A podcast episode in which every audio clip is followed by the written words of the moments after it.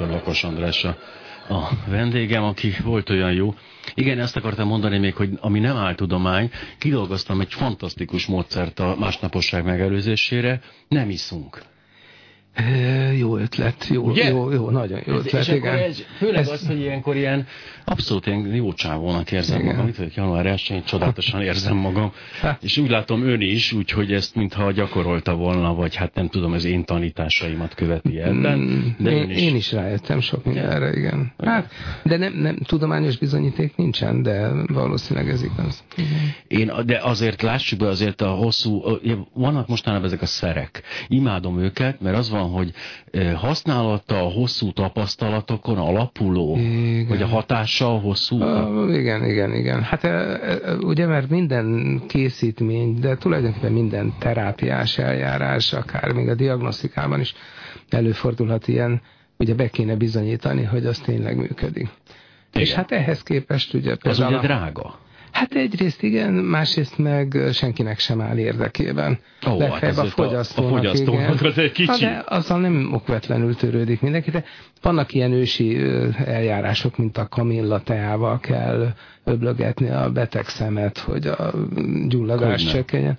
Hát a, a, László kórházi szemészünk szerint kimondottan növelte a, a gyulladásos reakciókat. Persze nem biztos, hogy ő tudományos vizsgálatokat végzett, de hogy rengeteg ilyen szer van, amiről mindannyian meg vagyunk győződve, hogy, hogy, hogy hatékony. A pókháló és... például a szemöltöt eltünteti. Hát igen, biztos. Ha elég, elég sok pók Az én gyerekkoromban ez konkrétan még igen, létezett. Elhiszem, igen.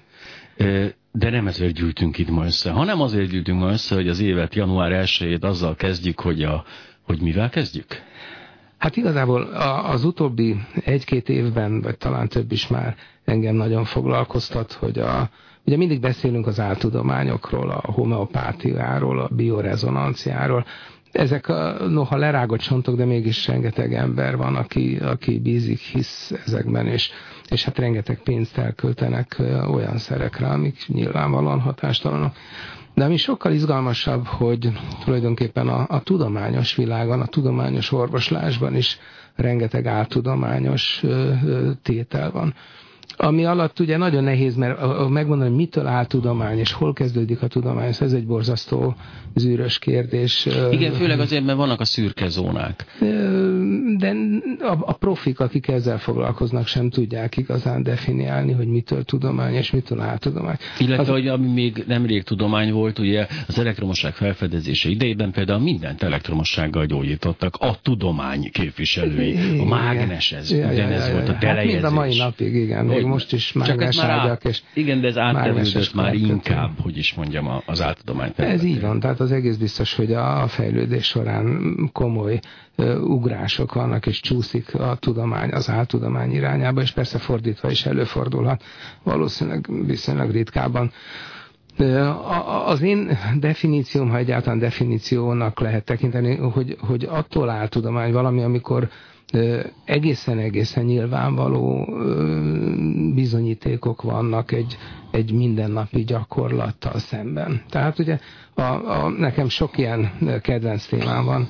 Az egyik például a, a CTG, a kardiotokográf, ez a magzati észlelési rendszer, amit a 70-es években fejlesztettek ki először, az Egyesült Államokban használták, és mind a mai napig használják. Ma is, hát alig van szülőnő, akinek a a hasára ne szerelnének fel a szülés közben egy ilyen detektort, egy ultrahang, egy doppler eszközt, amivel lehet hallani, ahogy ugye dobog a, a magzat szíve, vagy hát már a, nem sokára újszülötté, és akkor még lehet ezt, azt, azt mérni közben a, a, az uterusz, a, a méh összehúzódásait, és akkor ebből különböző függvényeket, modelleket találtak ki, hogy ha a, a méh összehúzódásra növekszik a baba a pulzus száma, akkor ez van, ha csökken, akkor az.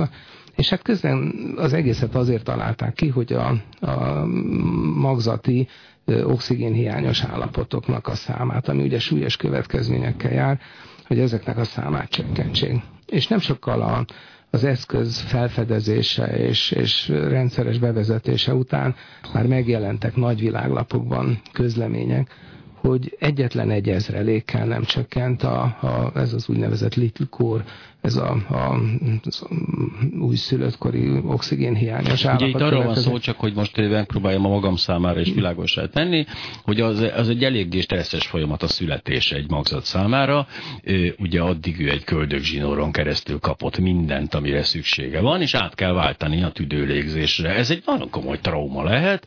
Na most itt lehetnek problémák a, a köldögzsinórtól való elválás, most nem a elvágását értem rajta, hanem a szülés folyamata alatt mindenféle dolog lehet, és itt az agy oxigénhiány fellépő oxigénhiány miatt bármi, bármi baj történhet. Hát így van. Ugye ezek nagyon súlyos szellemi vagy testi fogyatékkal, bénulásokkal születnek ezek a babák, és hát rettenetes dolog, mert tulajdonképpen biztosak lehetünk benne, hogy akár egészségesek is lehettek volna, de hát valami Egy újabb érve a császármetszés mellett? És ez a lényege az egésznek, hogy a császármetszések száma vannak területek, ahol a tízszeresére növekedett, és lényegében ennek a magzatészlelési rendszernek a következtében oh és ugyanakkor viszont ennek az agyi károsodásnak a száma meg nem csökken. Tehát ugye arra találták ki ezt az eszközt, hogy időben észleljék a, a magzati oxigén hiányos Igen. állapotot, és akkor jön a császármetszés, és akkor nagyszerű. És közben kiderült, hogy nem nagyszerű. És Egy pillanat, de ez hogy lehetséges, hogyha a császármetszések száma növekedett, ami azért ki, kiküszöböli ezt a, az oxigéniás állapotot szerintem, az én kutafejemmel úgy gondolom, és mégse csökkent ezek száma? Hát a, a ugye arról van szó, hogy a, azért a császármetszések az összes szüléshez képest hát viszonylag kisebb számok, bár igen, vannak értem. azért intézmények Magyarországon is, ahol ahol 20-30 százalék már, tehát azért ez persze azt hiszem ez nem, nem tekinthető azért általánosan, de hogy lényegében a, a, ez a magzati károsodás nem csökkent érdemben, hát ahhoz képest, hogy ugye tudományos diszertáció tömkelege hogy ez nem egy olyan, ebből. igen, oké, ezt értem, tehát nem akkor elhanyagolható azért még mindig a császármetszések száma az, hogy statisztikailag megjelenjen a, ezáltal kivéve. Hát igen. Tehát ez az, ez az eszköz alkalmatlan a feladat ellátására. Viszont jó drága, tehát maga az egész berendezés is drága, és hát a hozzátartozó stressz se semmi, mert ugye kicsit félrecsúszik ez a detektor, és akkor el, eltűnik a magzati szívhang, az anya halára rémül, és ehhez hasonló. Tehát, hogy, hogy növeli azt a kórházi stresszt tulajdonképpen, amivel szemben aztán az otthonszülés mozgalmak megerősödnek, és hát egy csomó furcsa következménye van, de az érdekes az, hogy ugye, hogy több mint 40 éve tudjuk, hogy ez gyakorlatilag hatástalan, és mind a mai napig használják szerte a világon. Az, hogy tudjuk, azért az egy, ez egy, ezek szerint egy túlzás, túlzás, mert hogy nem tudjuk, hisz akkor nem használnánk. Nem, nem, nem. Azt kell azt mondjam, hogy tudjuk, tudjuk, akkor azt mondja mástól az, az egészségügyi kormányzat, hogy erre pénzt én nem adok. De valamiért mégis ad. Ez Na, a de kérdés. akkor azért, mert nem tudja. Nem, ezt nem, nem tudom. Hát minden esetre ugye ezek igazán menő világlapok, tehát a legrangosabb folyóratokban jelentek meg ezek a közlemények, és eléggé egybehangzóan a 40 év alatt ez a vélemény fogalmazódott meg el nem tudom képzelni, hogy, hogy tulajdonképpen ezek hogy maradnak talpon a végén. De ugye vannak ilyen csodák, tehát azért lássuk be, hogyha mert ez olyan, az evolúció, hogy ilyen dolgot nem értünk, hogy a kacsacsőrű emlőst nézzük, és mégis, hogy bizonyos fokig. Tehát egy picit ez olyan dolog lehet, hogyha, hogyha például egy nő befekszik szülni, és akkor ráhelyeznek valamit, amilyen tudományos, és hogy izé, ez lehet, hogy akkor eleinte azért nem a stressz nő, hanem csökkenti éppen a stressz. Hát szerencsés, na, ezek gondoskodnak igen. rólam, ezek az emberek figyelnek. Igen, hát azért valószínűleg ez, ez adja a népszerűségét, valami ilyesmi. Hát ezek Ezeket a részleteket nem tudom, mert ilyen közleményeket nem olvastam, ami ezt Ilyenkor azért megmagyarázna. Hogy is mondjam, tehát ez kiderült mondjuk 40 éve, hogy legalábbis kérdéses ennek a, a tehát hogy nem, tehát nem, a, feladatát nem látja el, de mit lehetne tenni? Tehát biztos van akkor valami, ami viszont csökkenthetné ezeket az oxigénhiányos állapotokat. Ezt nem tudom. Tehát a, a, a, ugye itt, itt ez, ez egy bizonyos eljárás, ami, ami véletlenül, a, a, hogy mondjam, uh-huh. az érdeklődés valahogy a látómezőnbe került.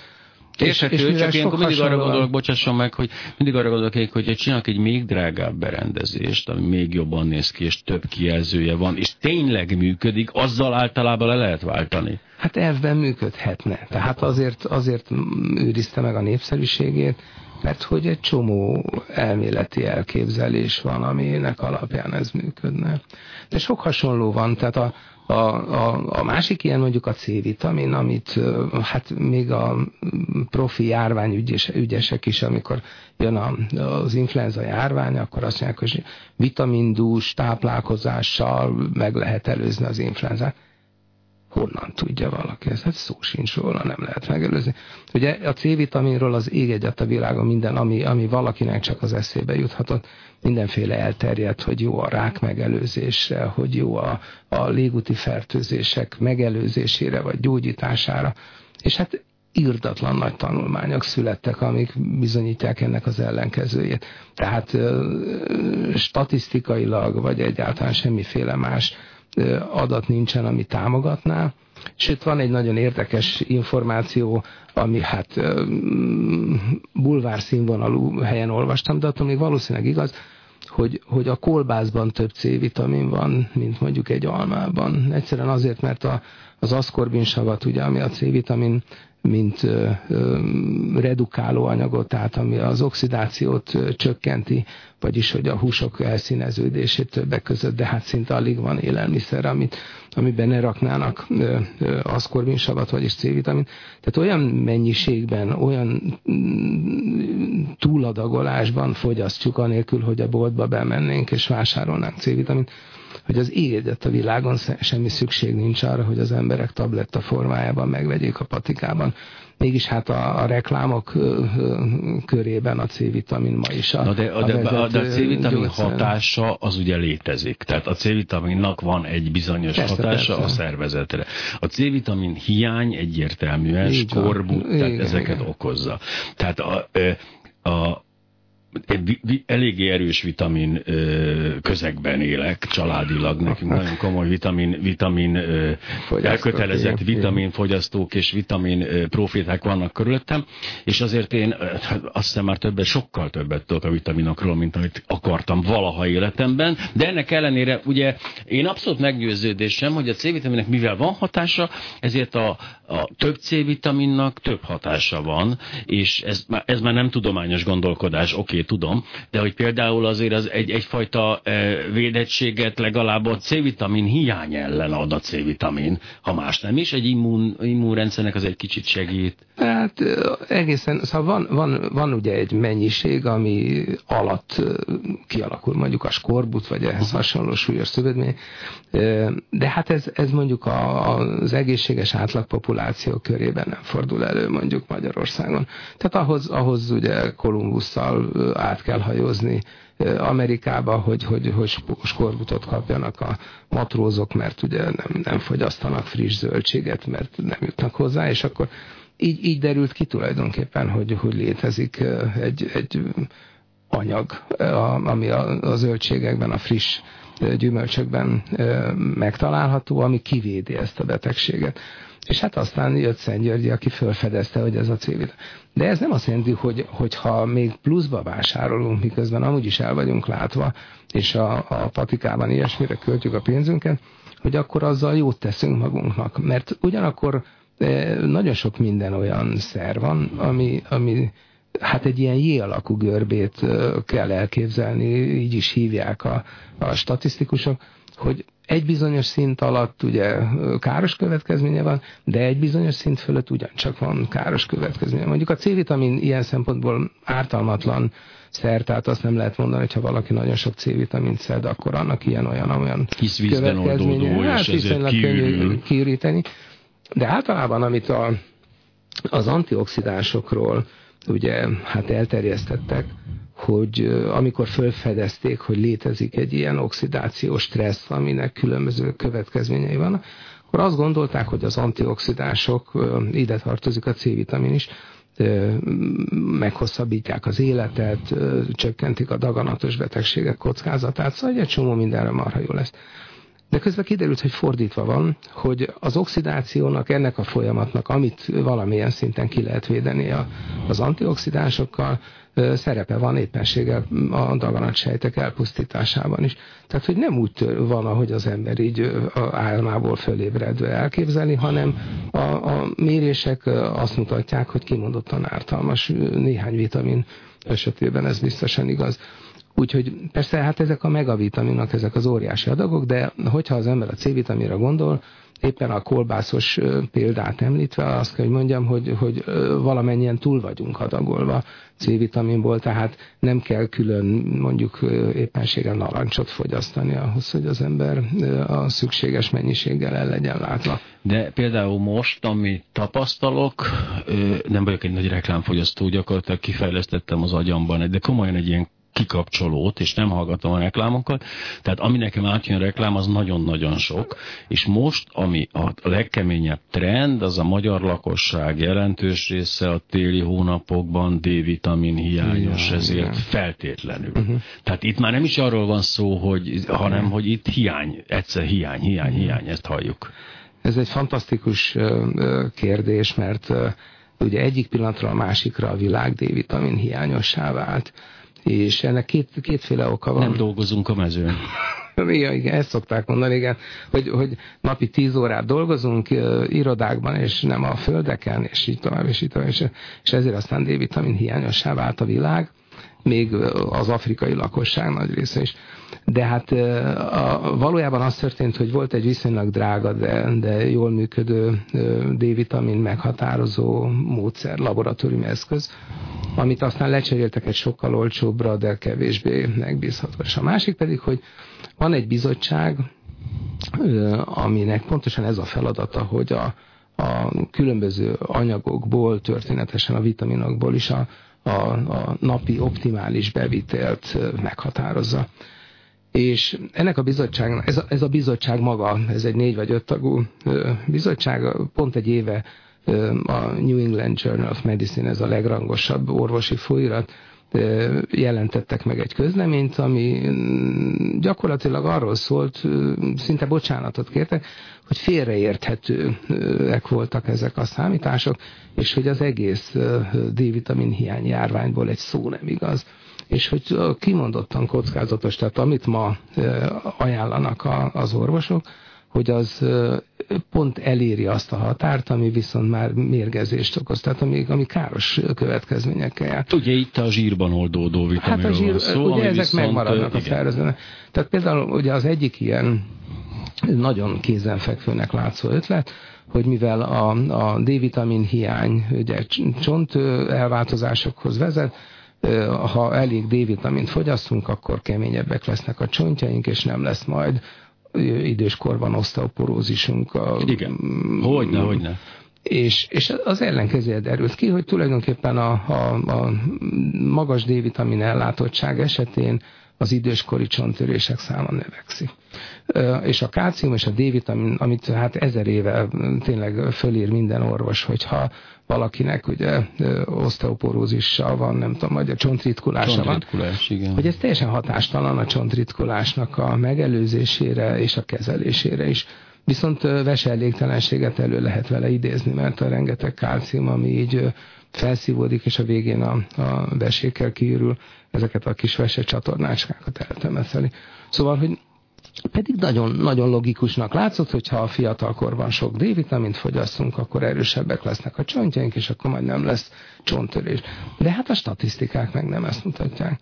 A D-vitamin azért borzasztó izgalmas, mert a, mikor ez a közlemény megjelent, ami az előbb említettem, akkor szinte abban a másodpercben megjelentek interneten, ilyen-olyan fórumon nagyon szakavatott publikációk, amik mindazt, amit már korábban megcáfoltak, azokat mind tényként sorolják föl, hogy de bizony a D-vitamin fogyasztása az mennyire fontos. Tehát, hogy itt, itt érezhető, hogy van mögötte valamiféle anyagi érdekeltség, mert ezeket a vitaminokat, ugye ezek kis molekulák, könnyű előállítani, tehát valószínűleg nagyon olcsón le lehet gyártani, és utána csak meg kell egy kicsit hűíteni a népet, és még az ember úgy is érzi, hogy, hogy milyen jót cselekszik, hiszen mennyivel egészségesebbek. De közben, mintha, de lehet, hogy persze ez nyilván nem statisztika, de hogy én meg egyre több csontritkulásos esetről hallok, tehát úgy gondolom felnőknél, ugye egy bizonyos kor fölött, hogy ez mégis egy, egy probléma, tehát egy, egy olyan probléma, ami, amivel foglalkozni kell, ha nem,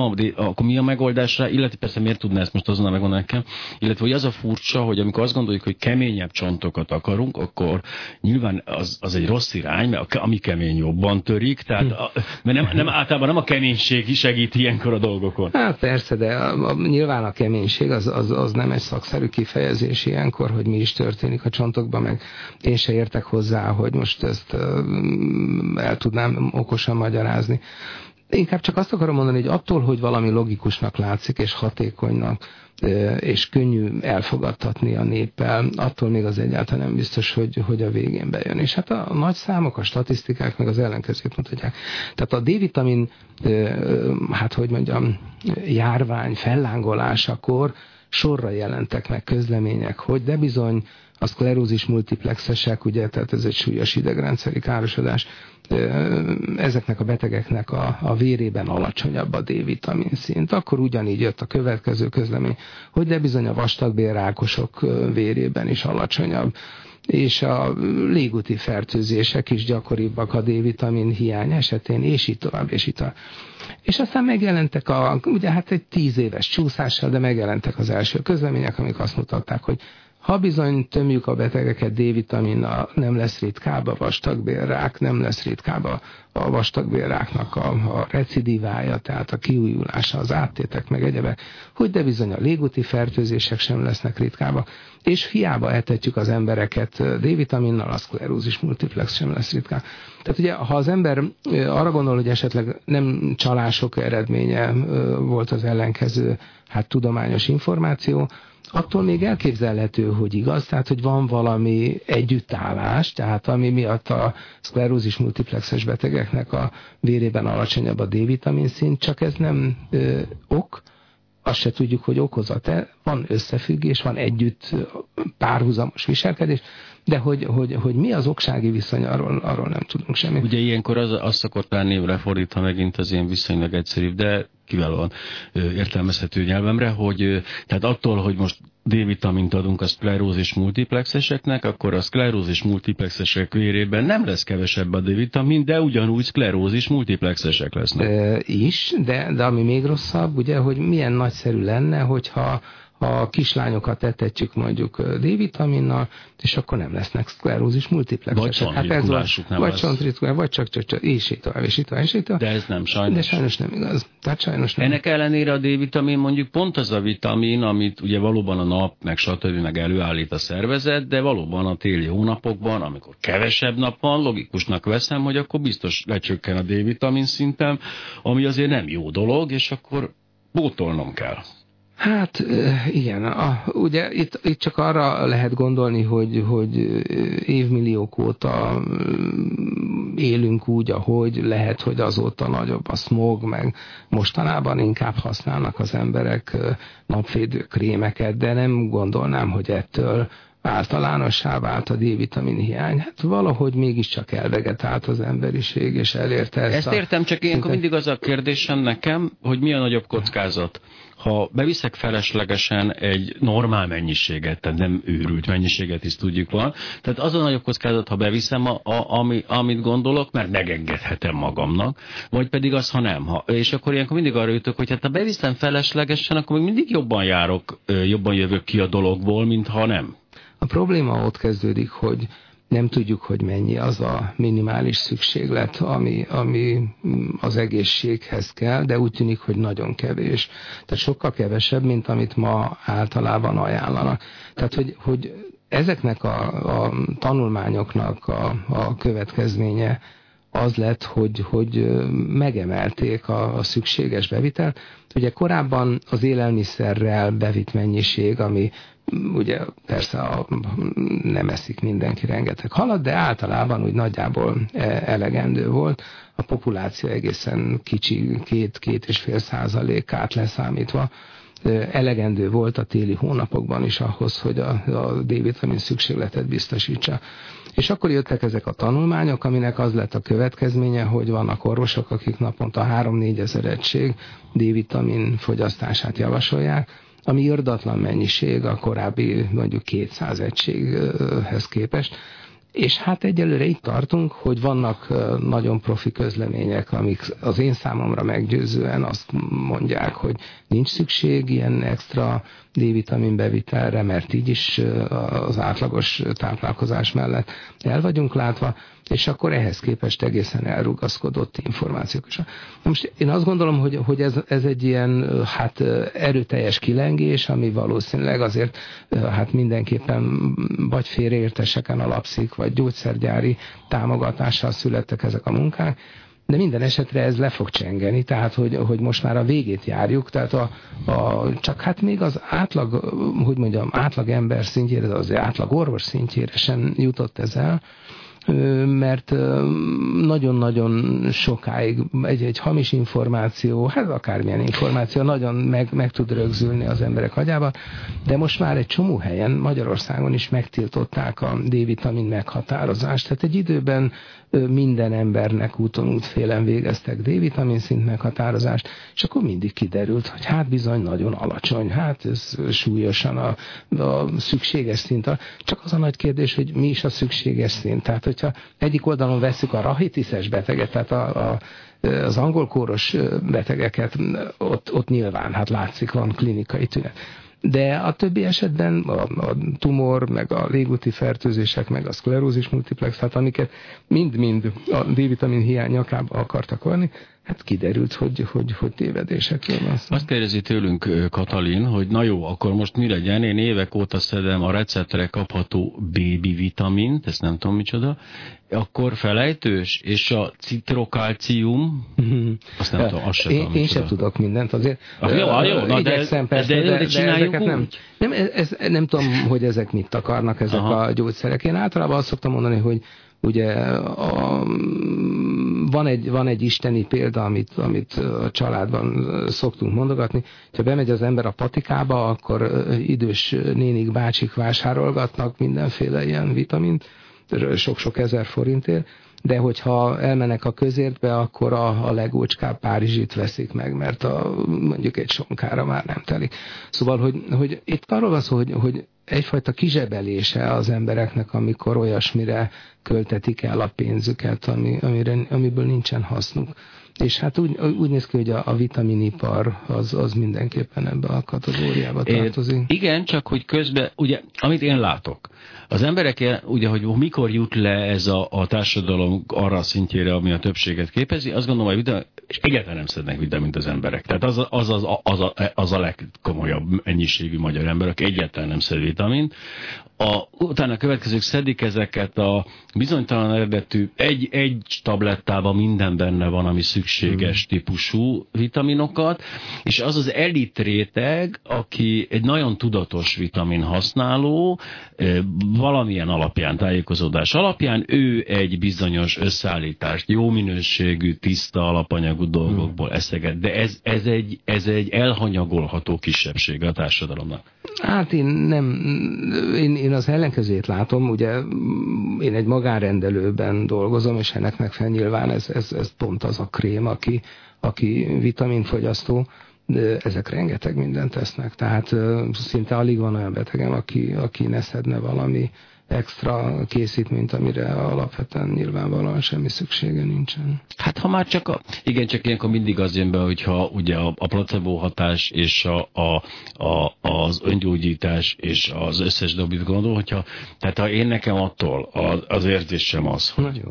Ugye? Hát Bevettem, tehát most már nem támad meg az influenza, Igen. és ezzel aktivizálom öntudatlanul, tudat alatt is az immunrendszeremet, Ugye hát ez, ez, ez, ez, ez, ez, ez, már egy meredek mondat, tehát ezt, ezt mindenképpen ugye félre kéne tenni, ezt be kéne tudni bizonyítani. Jaj, hát tudom, most, mert... bocsánat, csak most már integetnek, mert ott állnak a hírek. Jó. Elnézést kérek, január 1-én rögtön lekéstük a 11 órát, elnézést 11 óra 1 perckor lesznek a hírek, dr. Lakos Andrással vagyunk itt a Skeptikus Társaságtól, és a hírek után folytatjuk. Katalin elbizonytalanodott, majd mindjárt mondok valamit Katalinnak. Dr. Lakos András a vendégem, és most tovább, elmegyünk erről a témáról. Egész más irányba megyünk tovább, mert Na jó, mindenek voltára. Hogy nem csak azt mondja, hogy megzavarodott egy kicsit a vitaminokkal kapcsolatban Katalin, ne zavarodjon meg, szedje, amit eddig, nagy baj nem lesz. Sőt, és sőt, és majd azt is megmondom, hogy hol vegye. De hogy ez már csak magámban. De. A kis jutalékért, igen. De hogy nagy. És hogy mit akartam? Ja igen, tehát a, alapvetően abból indultunk ki, hogy áltudományos nézetek, amik megragadtak az orvostudomány, vagy a hivatalos tudomány szintjén. Ezt mondta, hogy van még számtalan példa, van esetleg még valami? Vagy még, még egy szeretne még? Még, Aha, még egy utolsó majd, vitamin példa, mert ez a, ez a kedvencem, ezt nem, nem bírnám kihagyni.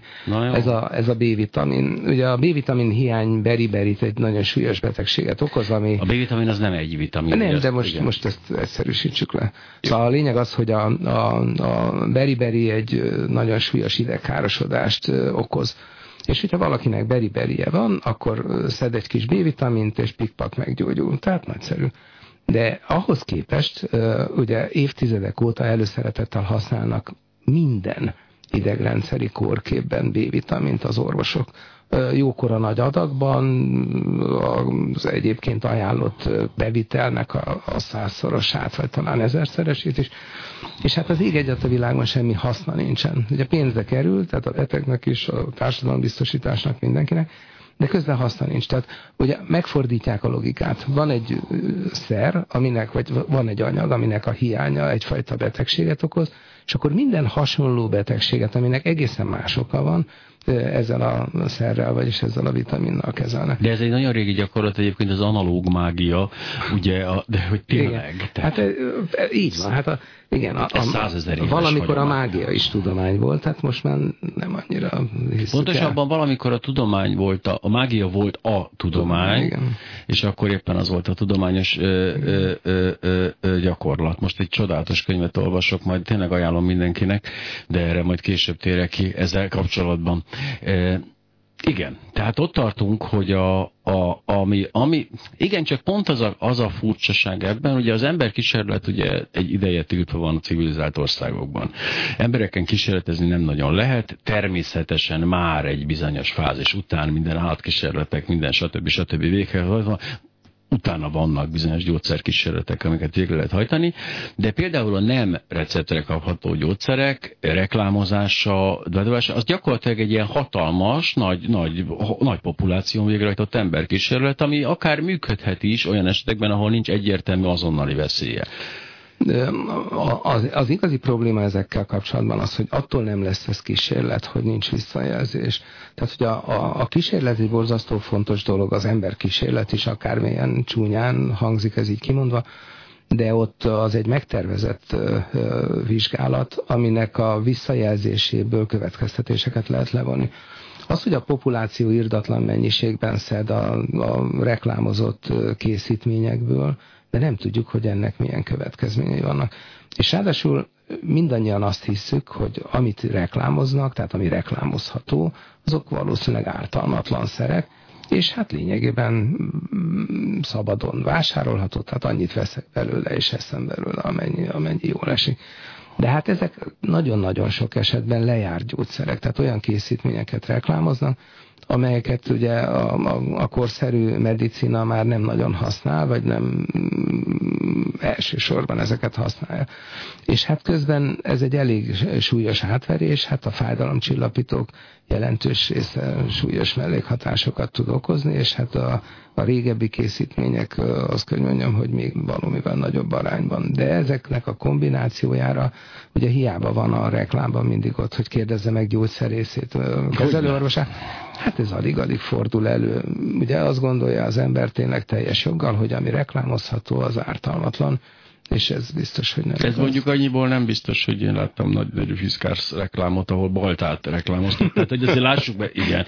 A másik, tehát fájdalomcsillapító számomra azért kedves téma, mert én azt hiszem gyerekkoromtól fogva, de én ilyen mániákosan tartózkodom a, a fájdalomcsillapító. Nem tudom miért egyébként, fogalm sincs de hogy, de hogy tényleg azokban az esetekben, amikor az ember azt mondja, hogy na igen, tehát egy foghájás, vagy egy ilyen dubá, én azokban az esetekben is mindig, mindig kerültem, hogy folyamatos kontrollom legyen, valószínűleg ez volt a bajom, hogy ilyen ellenőrzés mániás voltam, hogy folyamatos kontrollom legyen a, a, a probléma fölött, tehát mindig tudjam, hogy hogy áll éppen az a fogfájásom, és emiatt nem akartam csökkenteni. A fájdalomcsillapítás az az egyik legnagyobb biznisz, azért azt lássuk be, tehát üzletileg az egy óriási biznisz. De pont a fájdalomcsillapítóknál gondoltam azt, hogy egy sokkal erősebb kontroll van, hisz azért a, a fájdalomcsillapítás hatásmechanizmusa azért az nem egy, nem egy kamillás borogatás. Hát a, ugye a, a, a fájdalomcsillapítókról az utóbbi mondjuk két évtizedben sorra derült ki először csak egy bizonyos típusáról, aztán kiderült, hogy ja, de a többivel is ugyanez a probléma, hogy növeli az infarktus, a szívinfarktus kockázatát és amit még sokkal régebb óta tudunk, de még sincs az orvosi köztudatban, hogy, hogy veselégtelenséget okoz. Tehát hogy egy bizonyos összmennyiség, hát korábban én úgy tanultam, azt hiszem, hogy, hogy két kiló, vagy valami szóval irdatlan mennyiségről van szó, elfogyasztása esetén szinte az ember befizet egy művese kezelésre. A, másik, hogy ezek a fájdalomcsillapítók most már alig van ilyen, azt hiszem forgalomban talán egy ilyen készítmény van még, gyakran koffeinnel együtt forgal, növeli a fájdalomcsillapító hatékonyságát, de a versenyelégtelenség kockázatát is növeli. Most ahhoz képest, hogy ezt milyen régóta tudjuk, ahhoz képest ugye a, a fogyasztás ezen a téren hát egyáltalán nem csökkent, és a, ezek az úgynevezett nem szteroid gyulladásgátlók okozzák a, a legtöbb mellékhatást, és emiatt az ember azt gondolná, hogy, hogy szigorúbb kontrollra lenne szükség, ehhez képest időnként kivannak a forgalomból egy készítményt, vagy, vagy egyet-kettőt, de hát a, a, utóbb kiderül, hogy a többivel is hasonló gond van, de addigra már ez a kivonós lelkesedés ez alább hagy. Na jó, de hát ezt, ezt nem gondolná az ember, hogy ez a lelkesedésen múlik, vagy pedig ízdén, hanem azt gondolná az ember, hogy ahogy, hát hogy is mondjam, tehát azért mégiscsak van valami központi ellenőrzés is, az életünkkel hát, játszanak a, nagyon... a, az orvosok, amikor vagy felírják, vagy amikor ajánlják, vagy bármi. Tehát azért engem, nekem mindig az a, az, a, az, a, az a félelmem ebben a történetben, hogy a, a, az orvostársadalom ö, szerezett tudást, ez a tudás erősen köthető ahhoz a korhoz, amikor ő elvégezte az orvosi egyetemet, igen. A természetesen a jobb a poltig tanul, az orvosra is igaz, tehát mondjuk feltételezzük azt, hogy néhányan természetesen követik a szakterületük dolgait, szakirodalmát és fejlődnek.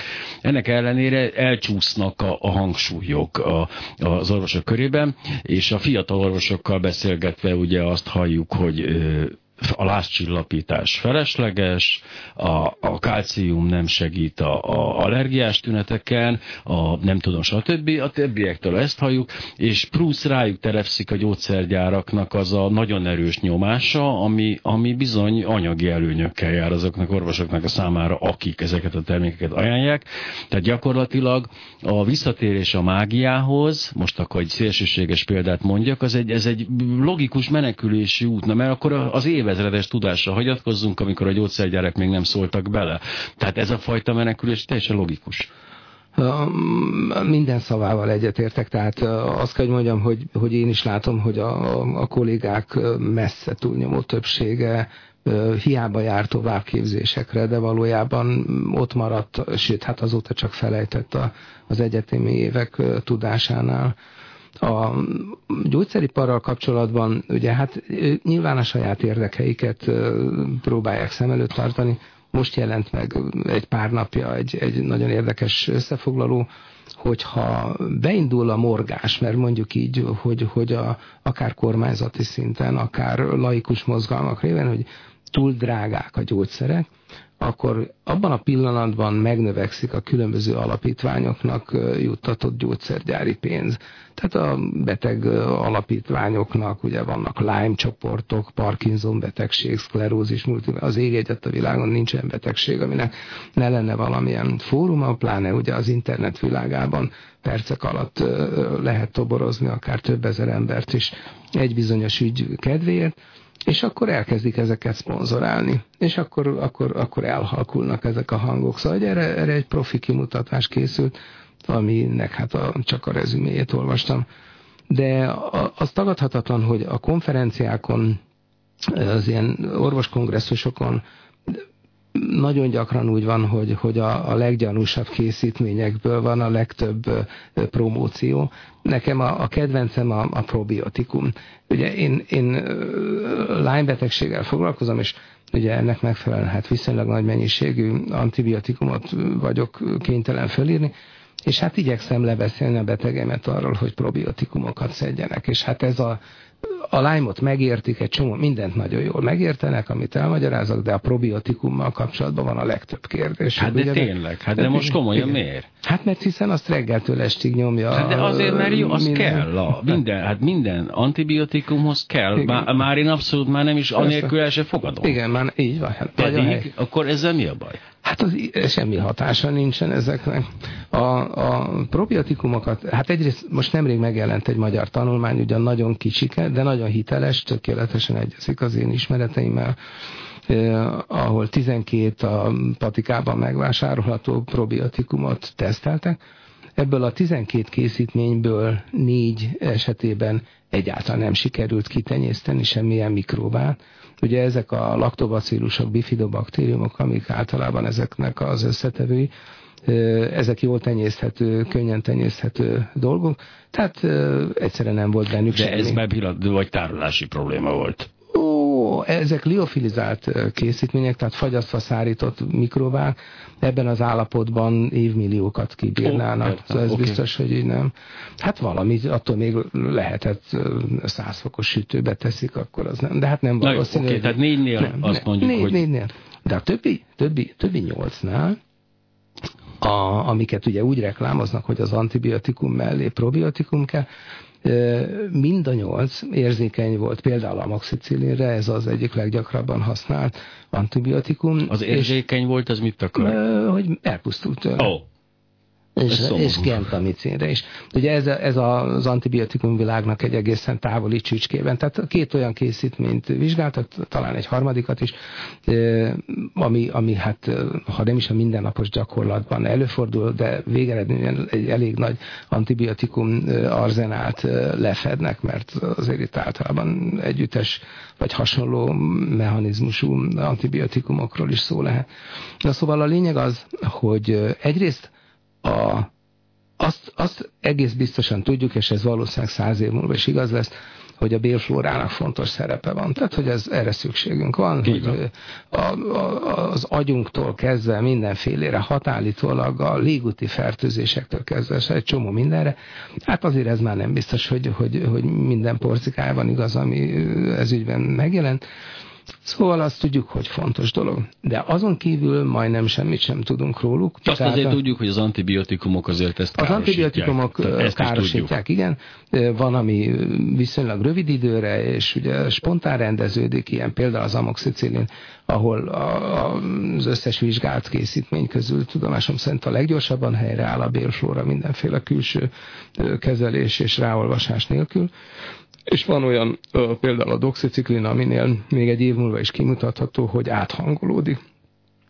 Körülbelül ezer mikróba lakik a beleinkben, ezerféle, amiről a nagy részéről semmit se tudunk, még nevük sincsen, de rengetegen kutatják, mert itt percek alatt lehet valaki híres, mert leírt egy 9587. mikróbát. Na szóval a lényeg az, hogy, hogy csak géntechnológiai eszközökkel tudjuk őket elkülöníteni. De rengetegen vannak. Na most ennek van egy evolúciója, hogy ezek kialakultak a, a beleinkben. Ezek egymással is harcolnak, ugye rengeteg mikróba termel antibiotikumokat, és hát még egyéb varázslatos trükkökkel is rendelkezhetnek amiről még semmit sem tudunk talán, de ami, ami biztosítja az ő életterüket. Tehát, hogy ne a többiek egyék meg őt, ha csak lehet, ő tartsa ezeket el. Vagyis, hogy ez, ami, ami bennünk ott lakik, ez egy, ez egy hosszú távú folyamatnak lehet az eredménye, amihez, hogyha kívülről beszorunk három, vagy négy, vagy öt, vagy hét a, a mikróbát, mikróbaport, ugye, az, az egyáltalán nem biztos, hogy ott képes lesz elszaporodni. És vannak is ilyen vizsgálatok, ahol, ahol beadták, és utána székletbe megnézték, hogy ki jön-e. És hát alig-alig fordul elő, hogy valamiket vissza tudják nyerni a székletből, de még olyan is volt, ahol amit beadtak, abból a székletben a végén kevesebb lett. Vagyis, hogy ez messze nem olyan egyszerű, mint ahogy az ember elképzeli, de nagyon logikus. Tehát olyan könnyű elmesélni azt, hogy az antibiotikum kiírtja a bélflórát, adjunk helyette kívülről bacikat, és akkor pikpak milyen nagyon jó lesz. De közben semmi nem történik. Na de azt azért akkor abban egyetérthetünk, hogy például doxiciklin vagy az ilyen durvább károsítók esetében jó lenne, ha valami megoldást találnánk erre. A megoldás keresése folyik, ezeknek eredményei a mostani probléma, még nem tökéletes. Van megoldás, oh. ugye, csak a, a, ez egészen távol áll attól, amit a nép, vagy akár a szakma probiotikumnak hív. Ugye a széklet átültetés, így hívják, mondhatnám csúnyában is, és, és van már mesterséges széklet is, ami ugyancsak mikrobákból áll, de, de 35 féle mikrobát kell belerakni, és nem is akármilyeneket. Ez egy probiotikum. Ez, hát nem, ez, ez, ez, ez délflóra. Ez, ez délflóra flóra. pótló. Ugye a, van egy szörnyűséges baktérium, ez a Clostridium difficile, ami, ami kimondottan antibiotikum adásához társuló, súlyos, nem ritkán halálhoz vezető hasmenést, vastagbél gyulladást okoz. És hát ez az utóbbi tíz évnek lett a, a, a sláger kórokozója. Ugye itt az intenzív osztályok és az irdatlan mennyiségű antibiotikum felhasználás ezeknek az alapvető termelője és ez bizony egy polirezisztens mikróba tud lenni, illetve nagyon gyorsan válik rezisztensé, tehát hogyha megfelelő antibiotikumot adunk, akkor sem tudjuk kipusztítani, és ennek a kezelésére találták ki a, széklet átültetést, ami hát ugye mehet akár alulról, de kapszulában fölülről is sokfélét kipróbáltak, úgy néz ki, hogy ez a leghatékonyabb kezelési módszer. Na jó, de hát ugye azért az még, mégis uh, hordoz magában némi kockázatot, hogy az ember más embernek a székletét fogyassza. Ugye, de, hát, de adott esetben ez lenne a megoldás. Inkább pszichológiai gátakat érzek ebben a történetben. Hát, nem tudjuk, ugye, mivel nem tudunk semmit az egészről. De az egész, se, én amit beveszek, szinte egyetlen gyógyszernek se tudok semmit róla. És jó, de a, a, tudománynak azért illik tudnia róla valamit. de itt, itt a tudomány se tud. Tehát, hogy itt ebben ja, az a vicc, hogy, hogy ahhoz képest, hogy tudjuk, hogy fontos, hogy rettentő intenzív kutatások folynak minden percben ezen a téren, de hát, és, és nagyon sok érdekes új eredmény születik, de egyáltalán nem támogatja ezt a probiotikus teóriát, ami, ami a végén a mindennapi gyógyszerelésbe Viszont, elterjed. ha már, igen, most pont, a, hogy a, a, a orvosi vagy tudományos körökbe terjedő áltudományos megoldásokról beszélünk, azért itt a, a kicsit beszéljünk az antibiotikumokról, ami nekem egy nagyon kedvenc témám, mert ahogy a fájdalomcsillapítóktól, én ugye az antibiotikumoktól is iszonyatosan tartózkodom, ami majd hosszú távon megtérül, én ezt tudom pontosan, de hogy és vannak viszont olyan helyzetek, ami egy műtét előtti valami, vagy amikor, amikor muszáj ugye antibiotikumot bevetnem, de, és akkor mindig arra gondolok, hogy ez, hogy én nagyon-nagyon régóta tartózkodom, és egy náthára, egy influenzára nem fogadok el antibiotikumot, mert nem, nem, nem, nem, akkor, hogy ettől nekem jobb lesz, vagy nagyobb esélyem lesz azáltal, hogyha egy fontos esetben sor kerül erre. Ez igaz, hogy az azért ad valami védelmet? Nem, nem ez, ez így biztos nem. Tehát így, így nem igaz, nagyon sok ember hiszi ezt, de jó, hogy ezt hiszik. Tehát a, az biztos, hogy a mindennapi orvoslásban irdatlan arányban fölöslegesen adnak antibiotikumokat. Az én megítélésem szerint több mint 90%-ban a profi nagy tanulmányok, amik adatbázisokból dolgoznak, és ott azért egészen más számok jönnek elő, mint amit én a magán, a saját praxisomban látok, ott is legalább 50%-ot írnak, hogy ennyi, ennyi fölösleges kezelés történik. De most egy pár napja jelent meg egy, egy munka, ami hallatlan izgalmas, mert ez tökéletesen a mániáim közé tartozik, hogy a, a fogorvosok írják föl az összes antibiotikumnak a 10%-át, és hogy lényegében ez amerikai, persze USA beli adat, de hogy, hogy a populáció nagyjából 10%-a kap minden évben fogorvosoktól antibiotikumot. És ennek az egésznek többféle szintje van. Ugye van ez a profilaktikus antibiotikum kezelés, mondjuk egy bélműtét esetében, hogy az embernek a vastag belét kiveszik, operálgatják, ami hát mégiscsak tele van mikrobával, ami ott a hasüregben hát rosszul viselkedne. Ilyenkor indokolt az antibiotikum adása, megelőzésként. Tehát a, a műtét előtt, mit tudom én, egy órával ilyen-olyan antibiotikumot van. Ugyanígy, hogyha valakinek egy roncsolt sérülése van, földdel vagy egyebekkel szennyezett sérülése, ott is jogos a, az úgynevezett profilaktikus antibiotikumkezelés. Korábban ez annyira általános volt, hogy az én egyetemi tankönyveimben szinte mindegyikben, tehát 20-szor, 30-szor le volt írva, hogy még a vírusfertőzés esetén is adjunk antibiotikumot, hogy megelőzzük a felülfertőzést. Ez is ugye nagyon logikusnak látszik, mert és közben pont a fordítottja történik. Nem, hogy megelőzni nem tudjuk vele a fertőzéseket, hanem kiválogatjuk azokat a mikróbákat, amik polirezisztensek, amik az adott könnyen elérhető antibiotikummal szemben ellenállóak, és ezek fognak betegséget okozni, ha fognak. Viszont ezekkel már sokkal nehezebb lesz megküzdeni. Tehát, hogyha meghagyjuk az eredeti flórát, mert nem csak bélflóra van, hanem a bőrön, a szájüregben, mindenhol ugye laknak rajtunk és bennünk mikrobák, akkor sokkal kisebb esélye van egy, egy, egy, egy vadabb mikróba elszaporodásának, mert ahogy ugye az előbb is mondtam, ezek bunyóznak egymással, harcolnak, tehát tulajdonképpen a gyógyszeripar helyett termelnek olyan antibiotikumot, ami, amivel kordába tartják őket. A profilaktikus antibiotikumnak ugye az lenne a célja, hogy beveszem a, mondjuk a fogászati beavatkozás előtt egy órával, egy viszonylag nagy adagú, de egyszeri antibiotikumot, és akkor utána, hogyha mondjuk nekem valamilyen szívbillentyű betegségem van, vagy hasonló, akkor a, a szájüregből a véráramba kerülő baktériumok kevésbé fognak megtapadni mondjuk a beteg billentyűmön. És emiatt évtizedeken keresztül szabály volt, törvény volt, hogy ilyen-olyan-amolyan fogászati beavatkozásoknál antibiotikumot kell adni. Ez odáig fajult, hogy a mai gyakorlatban egy teljesen abszurd helyzet áll elő, kihúzzák a beteg fogát, vagy, és akkor utána fölírnak neki receptre egy antibiotikumot, amit majd ő kivált, és akkor utána szedje egy hétig. Ez így teljesen hatástalan. Tehát Hiszen még, a kihúzás pillanatában persze, hát történne hát akkor, a probléma, ha történne. Igen. És közben a szakma tökéletes visszakozást rendelt el, tehát most már csak egészen-egészen kevés, tehát műbillentyű esetén úgynevezett söntös vícium, tehát amikor az artériás és a vénás vér keveredik.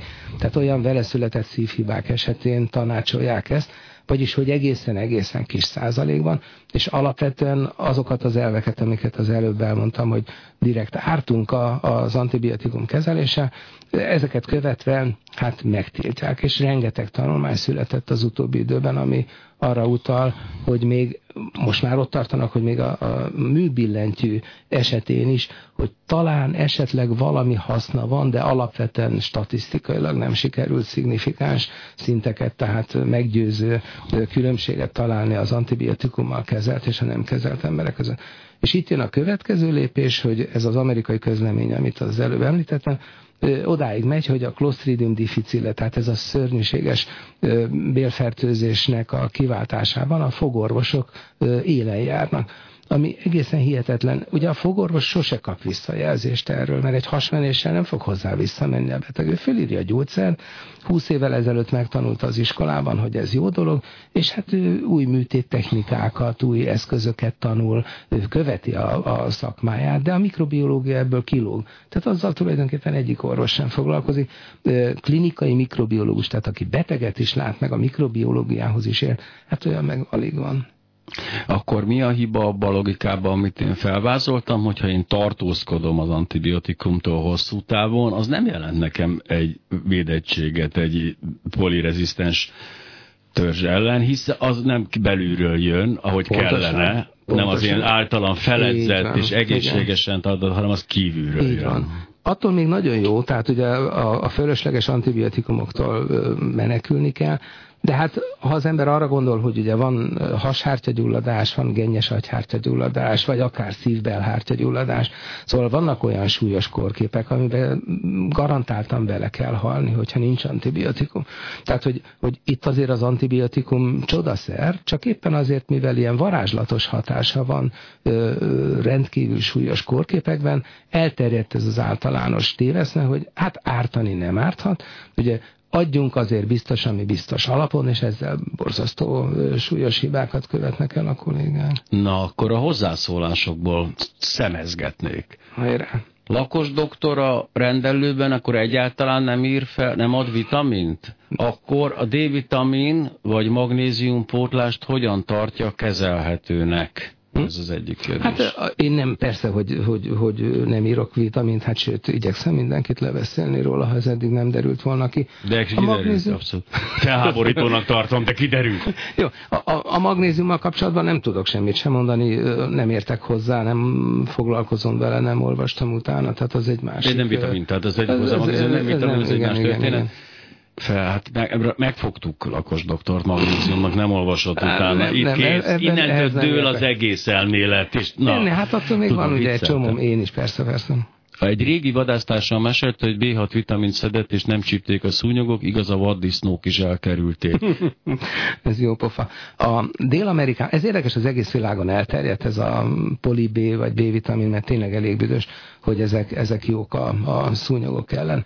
Én két nagy tanulmányt olvastam, és persze az ellenkezőjét találták. Én magamon is kipróbáltam, fiatal koromban evezős ö, turista voltam, és akkor tábortüzeknél tényleg hát engem imádnak a szúnyogok, és ö, kipróbáltam. Hát ugye nem árthat és hát tényleg tőle mindenki messzire ült, mert annyira büdös voltam, de a szúnyogokat egyáltalán nem zavarta. Oh. És, és hát ez a tanulmányok... a szúnyogok a... hozzá kell tennünk szomorú, de nem a szagra mennek. Hát, de igen, érdekes mondom, tehát néhány vegyületnek a szagát érzik, és ahhoz képest... De ne? Van, amit éreznek? Hogyne, persze. Hát úgy találják meg az embert, vannak termoreceptoraik, tehát a, a hőre is mennek, de ugyanúgy működik érdekes módon a kullancsokóra is, miközben evolúciósan ég és föld a két dolog, de nagyjából ugyanazokat a molekulákat érzik, és ezzel találják meg a kiszemelt áldozatot, akár embert vagy állatot. Uh-huh. Képesek elemezni ezeknek az arányát. Szóval vannak, akik ilyen őrült, jártam ilyen embernél, aki, aki ebből ezzel foglalkozik, hogy nézi, hogy mire buknak a szúnyogok vagy a kullancsok, mert egyébként nagyon hasonló már a szaglásuk szempontjából a viselkedés. Ijesztő. Ez olyan, mint a szemgolyó a polipoknál? Tehát egy hát, ilyen hogy, divergens, hogy, vagy szóval, egy ilyen hát, párhuzamos hát, fejlődés lehet? Ehhez se értek különösebben. Én csak, az, csak a végét tudom azt úgy, úgy, hogy elfogadom, azt sem én kutattam ki természetesen, de, de ez hitelesnek látszik, és hát általában a kullancsi az fogyasztók jók a szúnyogok ellen, és, és vice versa.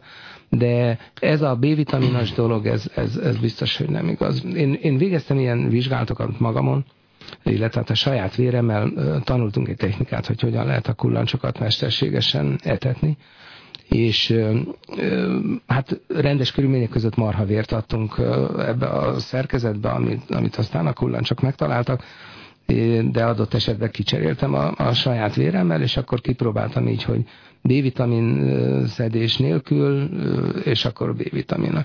És hát nem volt lehetőségünk végigcsinálni ezt a vizsgálatot, mert azért ennek nagyon sok ágaboga van, de minden esetre a B-vitaminos véremet sokkal jobban szerették a kullancsok. Tehát, hogy és de... nagyon jó edzett, és nagyon jó idegrendszerű kullancsok lettek. Nincs, nem, nem, nem félrement, nem, csak nem, nem, nem, nem, nem, nem, persze, persze. Csak mondom, hogy attól még ez egyáltalán nem biztos, hogy ez nem egy tudományos érv a, a, a B-vitamin használata ellen, de nem, nem, nem ér semmit. Szóval a, mondom, a, a szúnyogokkal vizsgálták. De lehet, hogy a vaddisznók elkerülték a vadászt a büdös miatt. Hát, a, a, a, hát azt mondja, hogy esetleg... 200 méterről megérezték, hogy jön, jön ez a B-vitaminos A elég okos állat, és igen. akkor igen, összekötheti a B-vitamin szagát az emberrel. Margitnak én válaszolok, ha nem haragszik. Hogyan kell középen állni egy szkeptikus és egy orvos között? Hm. Margit, egyébként a legfontosabb, amit megtanultak az én műsoromból, hogy sem azt nem kell elfogadni, amit én mondok ebben a műsorban, sem azt, amit a vendégeim, hanem nyugodtan gondolják végig, és hozzák meg a saját döntésüket. Én hiszek ebben, hogy az emberek ö,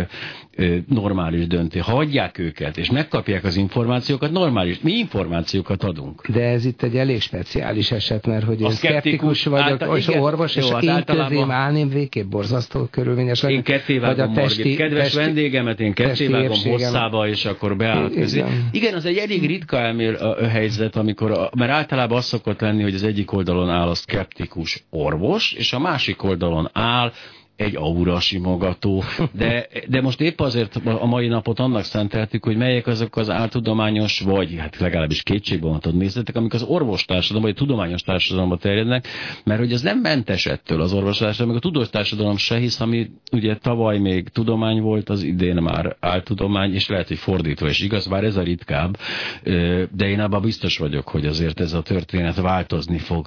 Jönnek az újabb kérdések, imádom ezt a, ezt a, ezt, na ezt a részt szeretem, amikor valaki január 1-én, igen, nagyon szépen köszönöm Margit egyetértve. Igen, tehát ezt tudom mondani simán ö, alakítsák ki a saját véleményünket, nem lesz abból semmi baj. A büdös vadász történetéhez jönnek a hozzászások. Hát igen, tehát a B-vitamin kétségtelenül annyira büdös, és már ugye a pisilés közben is erősen, tehát hogy az valami döbbenetes dolgokat okoz. Ennek ellenére nekem, én például tehát ez, hogy rengeteg B-vitamin van, rengeteg különböző. B, a, a B-vitamin az nem azt jelenti, hogy egy vegyületnek a külön, hanem a különböző dolgokat egymástól talán molekuláris szerkezetében teljesen elkülönülő dolgokat igen. is B-vitaminek az csoportosnak hatásuk vagy jöttetásuk alapján.